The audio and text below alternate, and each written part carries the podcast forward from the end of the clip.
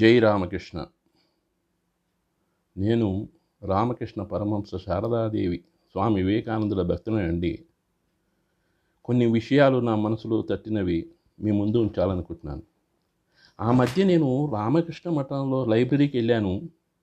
సుధామూర్తి గారి ఒక చిన్న పుస్తకాన్ని చదవడం అనేది మీకు తెలిసిందే కదా.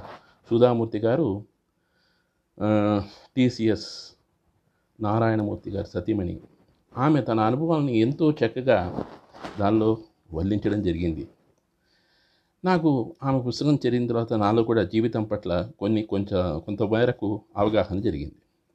ఆమె రాస్తారు పుస్తకం ముఖ్య మూలాంశం ఏంటంటే వైస్ అదర్వైస్ మన ప్రస్తుతగా ప్రస్తుతంగా చర్చించవలసిన విషయం జీవితం అన్నమాట.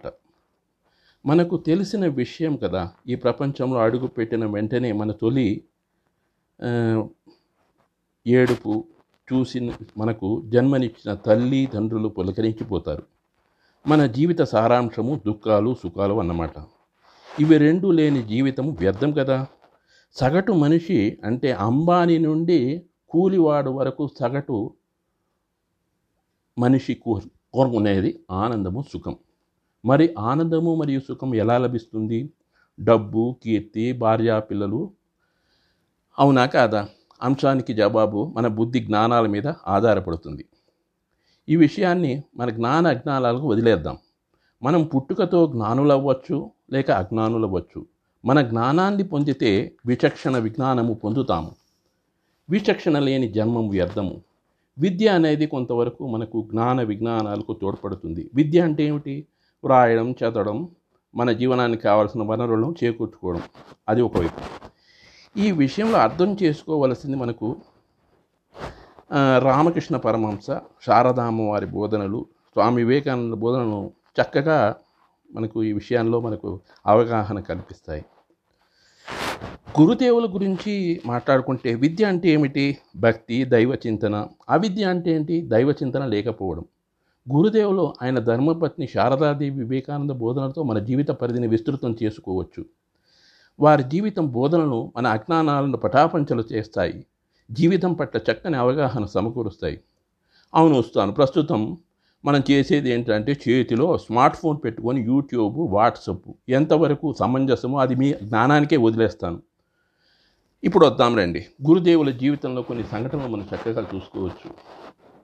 ఆయన జీవిత కాలమంతా సన్యాసిగా బ్రతికారు. కానీ ఈ ప్రపంచానికి ఒక ఉదాహరణ కానీ ఆయన వివాహం కూడా చేసుకున్నారు.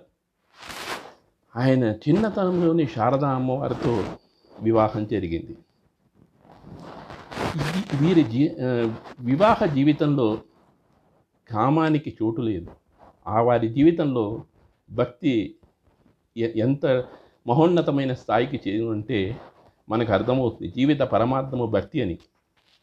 గురుదేవులు ఒకసారి శారదా అమ్మవారిని మాట్లాడుతూ అమ్మ శారదమ్మ నువ్వు నా జీవితాన్ని ఆర్థిక ఆధ్యాత్మిక జీవితాన్ని పాడు చేయడానికి వచ్చావా? అన్నప్పుడు శారదామ్మ అంటుంది కాదండి మీ ఆధ్యాత్మిక జీవితాన్ని పాలు పంచుకోవడానికి వస్తున్నాను వచ్చాను అంటుంది. అలా శారదమ్మ వారు ఒకసారి రామకృష్ణుల వారిని అడగడం జరుగుతుంది. ఏమిటి మీరు నన్ను ఎలా చూస్తున్నారు? అప్పుడు రామకృష్ణుల వారి పాదాలని ఆమె మృదువుగా మర్దన చేస్తున్నది. అప్పుడు రా రామకృష్ణుల వారు అంటారు సాక్షాత్తు నా జన్మనిచ్చిన తల్లి నేను నువ్వు నిన్ను నిన్ను చూస్తున్నాను అంటారు. ఈనాటి మనం మన జీవితంలో యూట్యూబ్ వాట్సాప్ ప్రధానం కాదు మన జీవితం. మన శ్వాస ఆడుతుంది మనలో పంచతత్వాలు ఉన్నాయి.